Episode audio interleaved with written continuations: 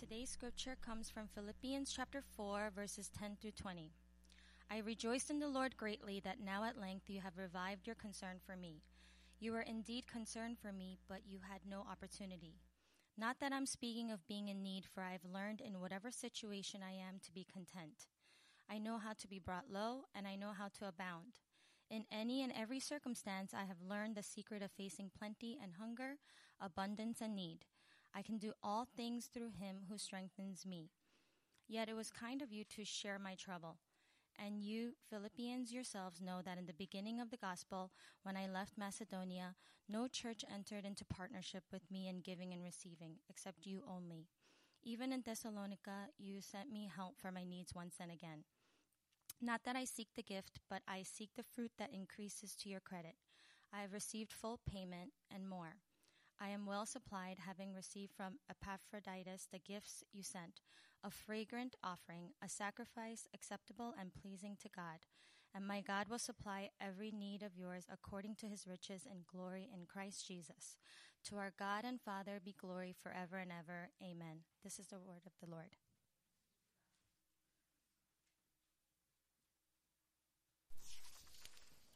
Thanks be to God. Please join me in a time of prayer.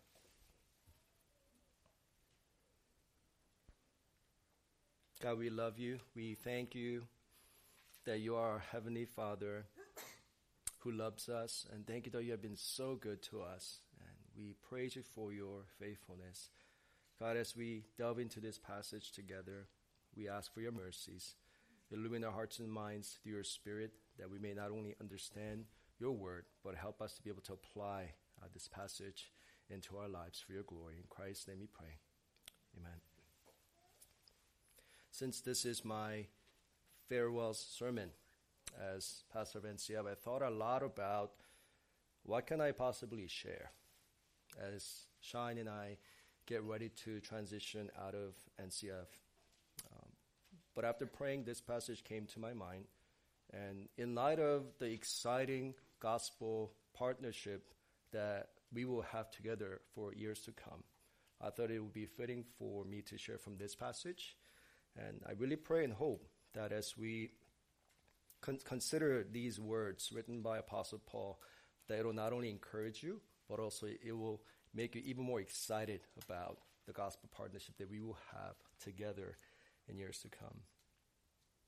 Now, after personally encountering God on the road to Damascus, Paul's life was never the same again. He became God's instrument through the transforming power of the gospel. And from that point onward, Paul was a man on fire for God, and Paul was a man on mission. As you know, he literally laid down his life for this mission. And what was this mission? It was to bring the gospel to the Gentiles. But this mission wasn't something that Paul can finish by himself. God had to bless the work of his hands. And in addition, this missions work simply would not be possible without the help and support of faithful men and women who partner with him prayerfully and financially. And as we delve into this passage together this morning, I would like for us to consider three things. Point, point number one, Paul's love for the Philippians. Point number two, gospel partnership through financial support. Point number three, gospel partnership through prayer. Let's jump into the first point Paul's love for the Philippians. The epistle to the Philippians is a heartfelt letter written by Apostle Paul to his beloved church in Philippi and to his beloved brothers and sisters in Christ. I want you to turn with me to Philippians chapter 1, verses 3 to 8, and notice how he begins this epistle. I thank my God in all my remembrance of you always in every prayer of mine for you, may, all making my prayer with joy because of your partnership in the gospel from the first day until now. And I am sure of this, that he who began a good work in you will bring it to completion at the day of Jesus Christ. It is right for me to feel this way about you all because I hold you in my heart. For you are all partakers with me of grace, both in my imprisonment and in the defense and confirmation of the gospel. For God is my witness, and how I yearn for you with all the affection of Christ Jesus. As you can see, nothing but deep affections and appreciation for the Christians at Philippi.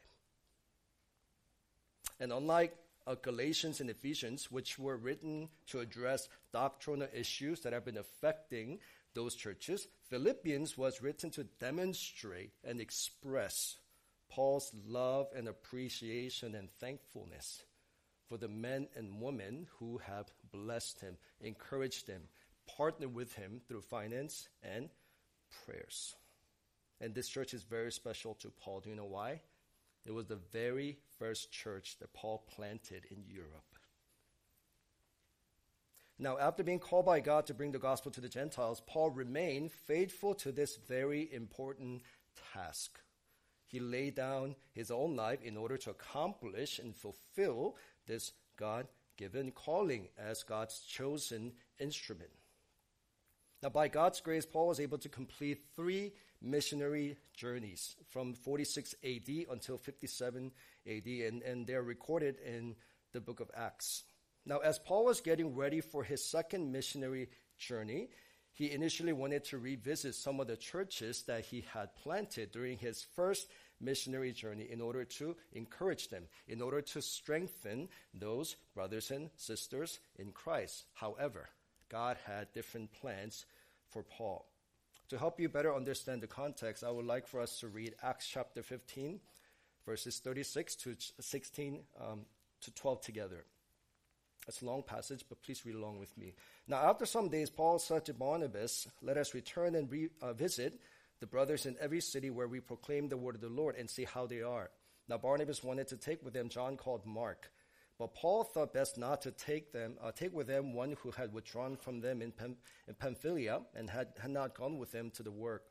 And there was a sharp disagreement, so that they separated from each other. Barnabas took Mark with him and sailed to, away to Cyprus but Paul chose Silas and departed, having been commanded by the brothers to the grace of the Lord.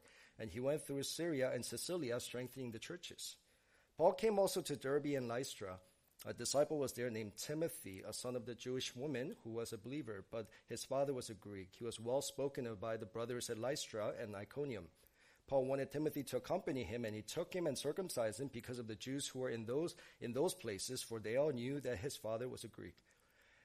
And they went on their way uh, through the cities and they delivered uh, to them for observance and the decisions that had been reached by the apostles and elders who were in Jerusalem. So the churches were strengthened in the faith and they increased in numbers daily. And they went through the region of Phrygia and Galatia, having been forbidden by the Holy Spirit to speak the word in Asia. And when they had come up to Mysia, they attempted to go into Bithynia. But the Spirit of Jesus did not allow them. So passing by Mysia, they went down to Troas. And a vision appeared to Paul in the night. A man of Macedonia was standing there, urging him and, uh, and, and saying, Come over to Macedonia and help us. And when Paul had seen the vision, immediately we sought to go into Macedonia, concluding that God had called us to preach the gospel to them. So, set, so setting sail from Troas, we made a direct voyage to um, Samothrace, and the following day to Neapolis, and from there to Philippi, which is the leading city of the district of Macedonia and a Roman colony. We remained in this city some days. As you can see, as Paul was getting ready to begin his second missionary journey, he initially wanted to revisit some of the churches that he had initially planted in Asia Minor. But God had different plans for Paul. God providentially kept Paul from going back to Asia Minor and God providentially redirected Paul's footsteps, and God providentially led Paul to Macedonia and directly to Philippi. And as soon as he gets there, he meets a woman named Lydia. Divine appointment. And Lydia ends up becoming one of the founding members of this church who will continue to support and partner with Paul until the end. And it did help because at that time, Lydia was a very wealthy business woman. So she was able to finance and support Paul's ministry and also help start this church at Philippi. Now, why was Paul so thankful for this church, for these brothers and sisters at Philippi? It's because of their gospel partnership, as we will take a closer look now, which leads me to my next two points gospel partnership through financial support and also gospel partnership through prayer. Let's turn to verse 10 and onward. I rejoice in the Lord greatly that now at length you have revived your concern for me. You were indeed concerned for me, but you had no opportunity. Not that I'm speaking of being in need, for I've learned in whatever situation um, I am to be content.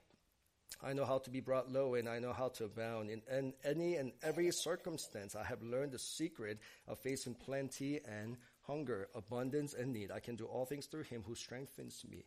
Yet it was kind of you to share my trouble. The more and more Paul thinks about these brothers and sisters at Philippi, he's moved to tears. He deeply appreciates these brothers and sisters in Christ. And throughout the course of his life and ministry, Paul received the most financial support from the Philippians, which enabled him to continue his gospel ministry to the Gentiles. Without their generosity and without their gospel partnership and support, Paul would not be able to continue his ministry to the Gentiles. So God stirred the hearts of these Philippian brothers and sisters in Christ to support and partner with Paul. And for that reason alone, Paul was very, very thankful and deeply appreciative of this gospel partnership. In his book, Early Christian Mission, Eckhard Schnabel uh, makes the following observation about the total distance that Paul traveled for the sake of the gospel as a missionary. And, and I quote Paul traveled about 15,500 miles, including both land and sea travel, during 35 years of his ministry. And probably, and this is astounding, 8,700 miles were traveled on foot. Let that sink in for a little bit. That's the type of sacrifice that he made in order to bring the gospel to the Gentiles. And as you can see, Paul was a traveling machine. But it's not like he had airplanes available during those days. He walked. And he traveled often by foot and by boat. But that did not keep him from fulfilling and accomplishing the, the mission that God had given him to bring the gospel to the Gentiles. Stanford University unveiled a, a website called Orbis, and this is a site that lets you calculate the time and cost required to travel by road or ship around the Roman world in 8200. And this is fascinating. And I want to share these statistics with you because Apostle Paul went on three missionary journeys from AD 46 to 57, traveling around much of Asia Minor and Greece. And in 60 also he was taken to Rome. But according to this website, Orbis, which allows um, us to calculate how long these journeys would have taken in pure, in pure travel time and how much it would have taken. And this is a number that, that it comes out to. So first journey, he traveled more than 1,500 miles. Second journey, more than 3,000 miles. Third journey, more than 3,300 miles. But based on these, uh, this chart and these numbers and the calculations provided this website, Paul would have needed more than 1,000 denarii to make these missionary journeys, to bring the gospel to the Gentiles in that part of the world. According to the Bible, 100 denarii is about four months' wages. So if you do the math, 1,000 denarii would have been more than three years' worth of salary. And during those days, that was a lot of money. But Paul was able to go because brothers and sisters in Christ, he, they gave, and through, the, through their generosity, Paul was able to not just continue, but finish the mission that God had given to him. But what's my point here? The point is, God provided for Paul through the generosity of fellow brothers and sisters in Christ, and especially through the church at Philippi. And Paul was able to continue this, these missionary journeys and continue to remain faithful until the end because God empowered him. Because the one who called him was with him every step of the way, and he did empower him with courage and boldness to preach the gospel wherever he went faithfully. But at the same time, so that he could go, God also raised up an army of prayer warriors and financial supporters for Paul, who stuck with him until the end. Paul's ministry was funded and sustained through the faithful and sacrificial giving of fellow brothers and sisters in Christ, his faithful gospel partners. So the more and more Paul thinks about these gospel partners, and especially these beloved brothers and sisters in Philippi, he is moved to tears. Verse 15, and you Philippians yourselves know that in the beginning of the gospel, when I left Macedonia, Macedonia, no church entered into partnership with me in giving and receiving except you only. Even in Thessalonica, you sent me help for my needs once again. These brothers and sisters in faith in the city of Philippi, they were with Paul from the very beginning. How special is that? So Paul shares this very special bond with these brothers and sisters at Philippi. And they were generous. But here's the thing they weren't wealthy. They weren't wealthy. They did not give out of abundance, but whenever there was an opportunity for them to partner with Paul, they give. And this is mentioned in 2 Corinthians 8, verses 1 through 9. We want you to know, brothers, about the grace of God that has been given among the churches of Macedonia. For in the severe test of affliction, their abundance of joy and their extreme poverty have overflowed and a wealth of generosity on their part. For they gave according to their means, as I can testify, and beyond their means of, of their own accord, begging us earnestly for the favor of taking part in the relief of the saints. And this not as we expected, but they gave themselves first to the Lord and then by the will of God to us. Accordingly, we urge Titus that as he had started, that he should, he should complete uh, among you this act of grace. But as you excel in everything, in faith, in speech, in knowledge, in all earnestness, and in our love for you, see that you excel in this act of grace also. I say this not as a command, but to prove by the earnest of others that, you, that your love is also genuine. For you know the grace of our Lord Jesus Christ, that though he was rich, yet for your sake he became poor so that by his poverty you might become rich. As he's writing this letter to the believers in Corinth, Paul is referring to the Philippians here and their generosity. But as, you, as we can see from this passage, I mean, during Paul's visit, something remarkable took place here the Christians in Macedonia. I mean, Paul was going around trying to collect funds uh, so that he can continue to um, bless the churches back in Jerusalem because they were less fortunate. The Gentile churches were more wealthy, so Paul was going around. But in the case of the, the church in Philippi, they weren't wealthy. They were actually struggling by the time Paul got there. I mean, the words extreme poverty in Greek actually means rock bottom poverty. They had nothing. But interesting, isn't it? Even though they didn't have much, they still managed to give willingly, joyfully, sacrificially, and generously. I want to draw your attention to the fact that here they're not begging to receive money, they're begging to actually give money. They're telling Paul, please take our funds and use it for your kingdom work. And how is, is this even possible? The key to understanding is the grace of God that has been given among the churches of Macedonia, as Paul reminds us here. To help us better understand, I would like to quote Pastor John Piper as he comments on the generosity of the Macedonians, the church at Philippi. When poverty stricken Macedonians begged Paul for the privilege of giving money to uh, help to other uh, poor saints, we may assume that this is uh, what they want to do, not just they ought to do, but have to do, but really long to do. It is their joy, an extension of their joy in God. To be sure, they are denying themselves whatever pleasures and comforts uh, they could have from the money uh, they give away, but the joy of extending God's grace to others is far better reward than anything money could buy. It is the overflow of joy in God which gladly meets the needs of others. They understood the grace of God. They experienced the grace of God. What it is that they have been given, what it is that they have received through faith in Jesus Christ, and that compelled them to give willingly, lovingly, joyfully, generously, sacrificially. And the key to understanding this type of radical generosity is revealed in verse 9. For you know the grace of our Lord Jesus Christ, that though he was rich, yet for your sake he became poor, so that you by his poverty might become rich.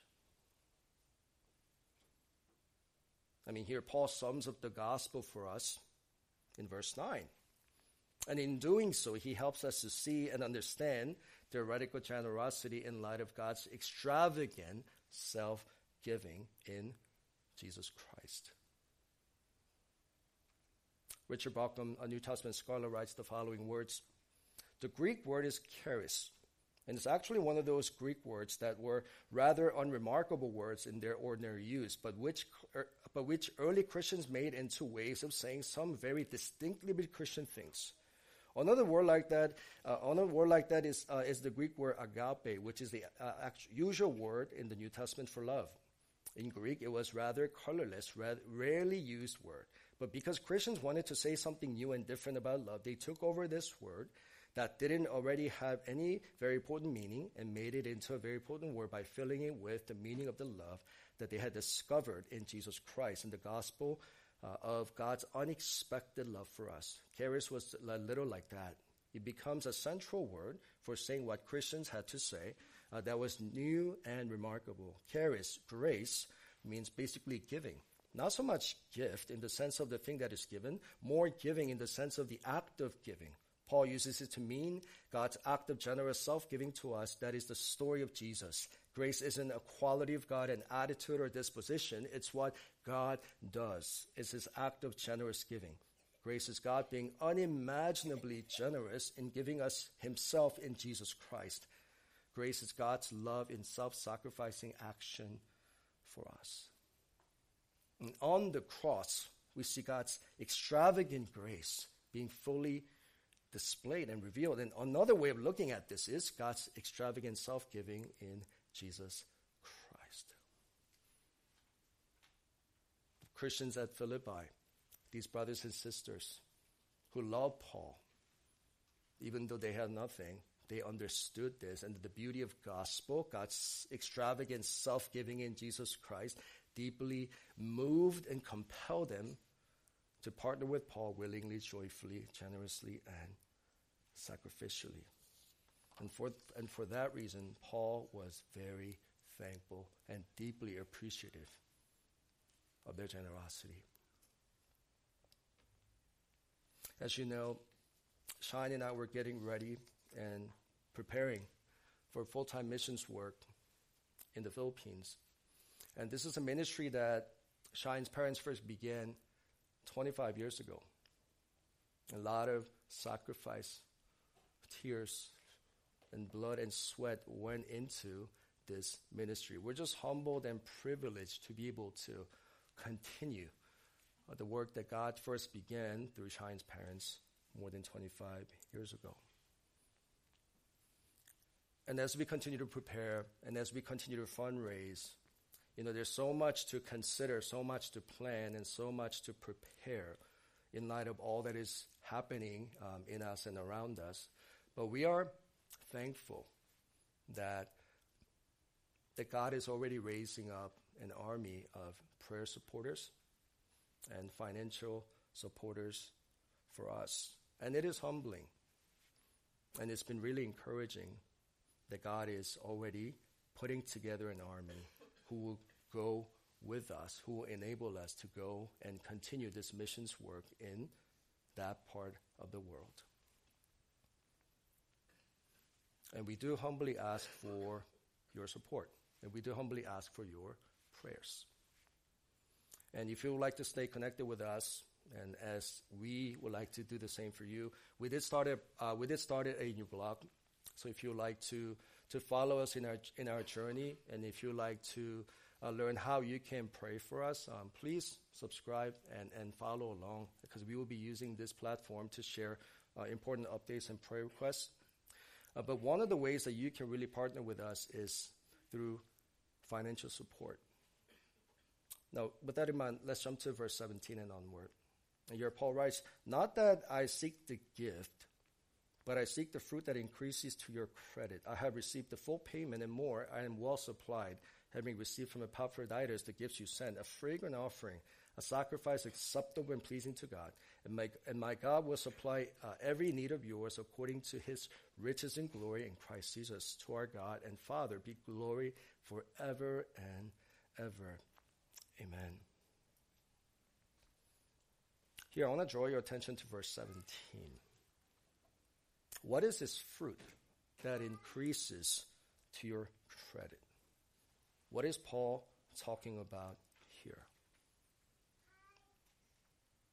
You know, Paul is here helping the, the Christians at Philippi understand and helping them to see the big picture. That through their giving, that they're, they're not just merely uh, supplying and, and meeting Paul's personal needs, but it's so much more than that that they're, through their generosity, allowing Paul to continue his ministry for the sake of God's kingdom and his glory, and that their generosity is allowing Paul to, to go and continue this missions work. But increasing to their credit, what is Paul talking about here? Here, Paul is talking about this. Thanks to your financial stewardship, faithful financial stewardship, I am able to continue in ministry. But not only that, I'm so encouraged as he tells them that, that you are investing in things that will have eternal significance, things that will last forever, things that will result in spiritual, eternal dividends. Kingdom work, the kingdom of God, raising up more of God's people and for that reason, Paul encourages them thank you so much for your gospel partnership.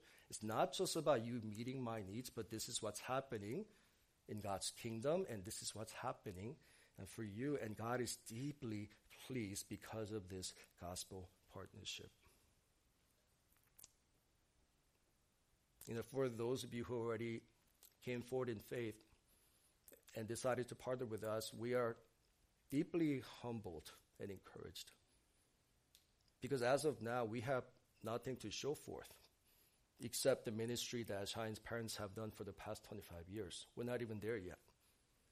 We have a vision, and we, we have a good idea of what we would like to do there as we continue their ministry, but as of now, we have nothing to show.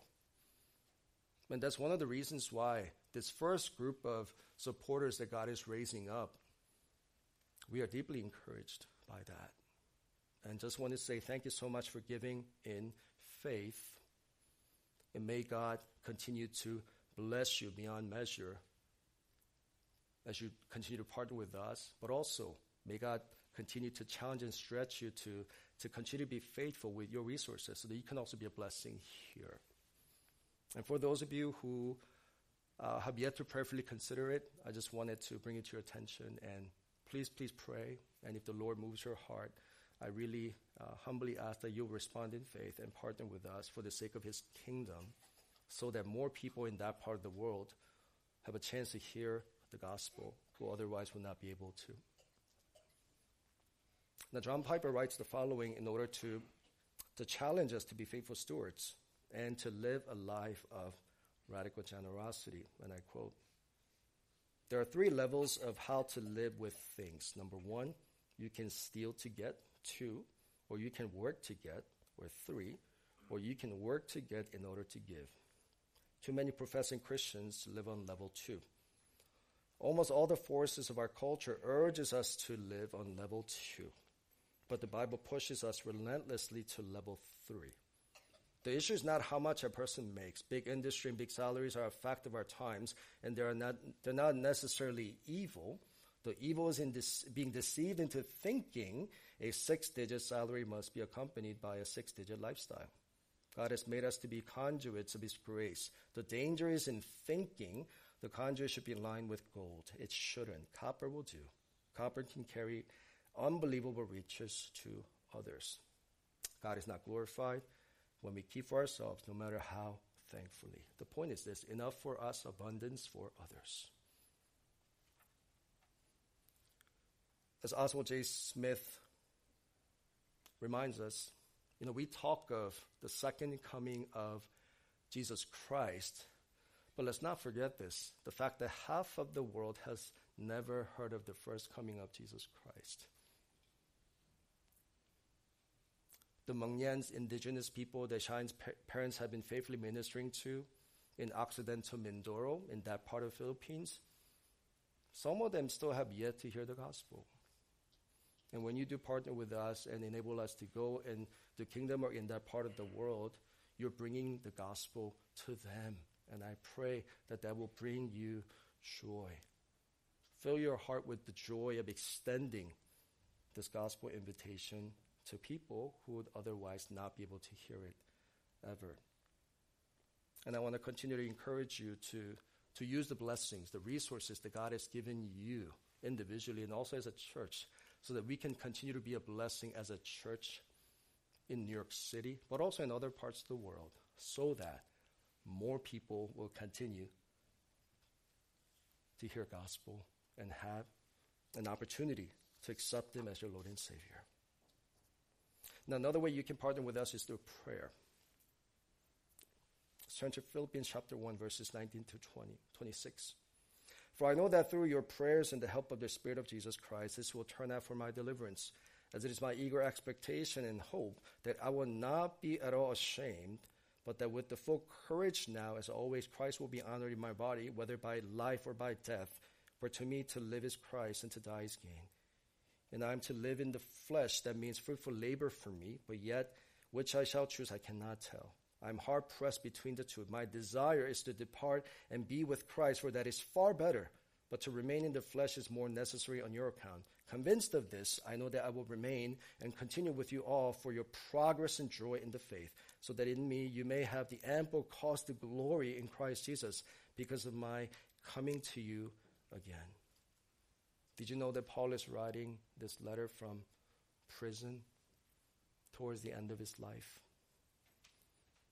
And Paul is humbly asking them to pray for him, asking them to intercede on his behalf. And it is true that Paul's ministry was sustained through the faithful giving of brothers and sisters in Christ, but it was also sustained through faithful prayers of fellow brothers and sisters in Christ. So, one of the ways that you can partner with us is through prayer.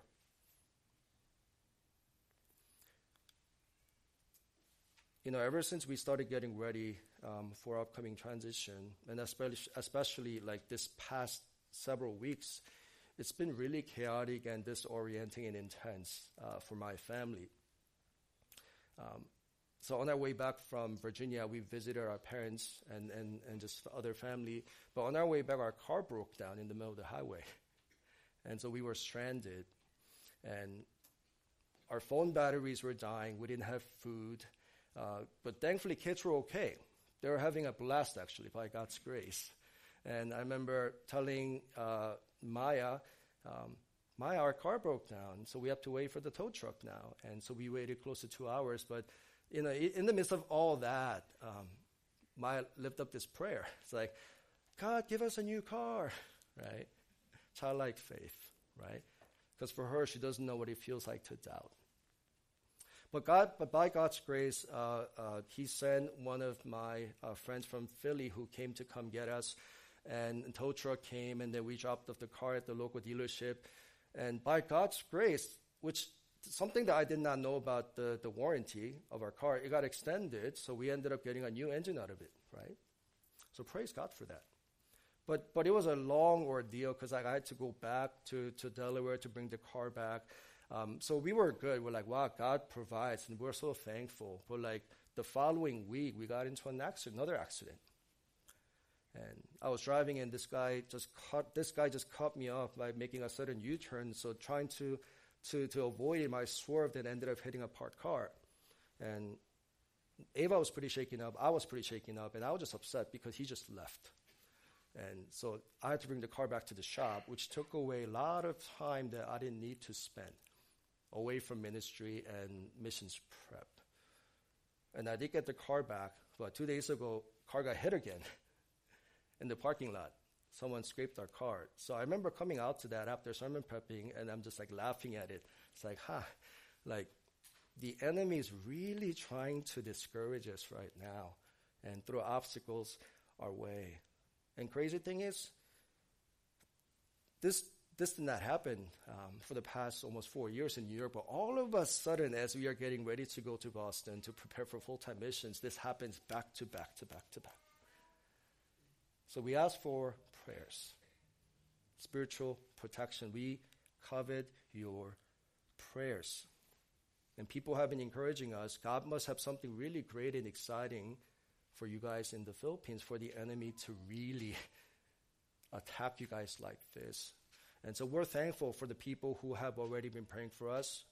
And so we humbly ask for your prayers. And that's how you can partner with us. And that's how you can continue to be a blessing to me and my family as we transition out to the Philippines. You know, next Sunday, we will be celebrating our second anniversary as a church.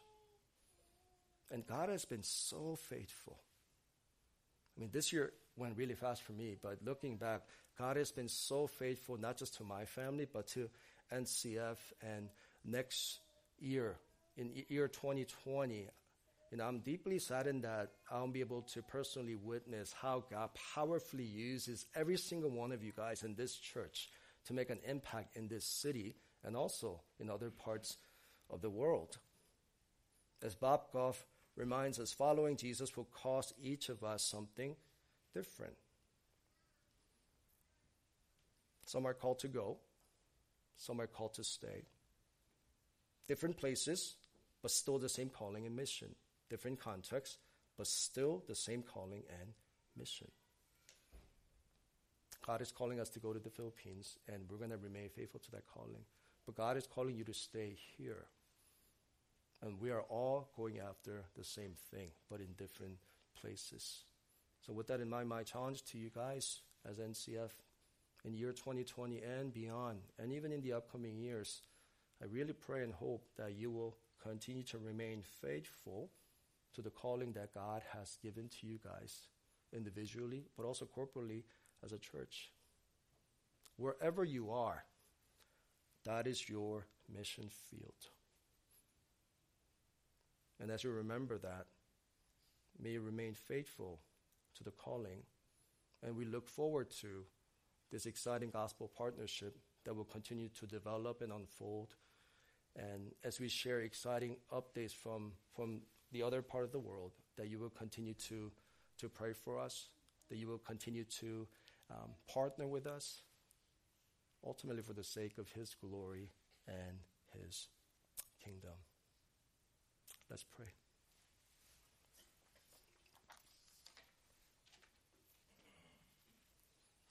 God, we love you and we thank you for your goodness and your faithfulness. And God, I entrust this church that I've learned to love so much into your hands. May you continue to work powerfully um, in and through this church. May you continue to be glorified in through this church, Lord. And wherever we may be in the upcoming years, may we never ever forget of the calling that you have given to each and one of us. And may we, be, remain, may we remain faithful to that calling. And in the place that you've called us to be, that we will lay down our lives and use the funds and the resources that you've given us wisely and faithfully for the sake of fulfilling the Great Commission, making more people into your disciples and calling them um, and pointing them to be able to see the same beauty that we have already seen through our beautiful Savior, Jesus Christ. In his precious name we pray. Amen.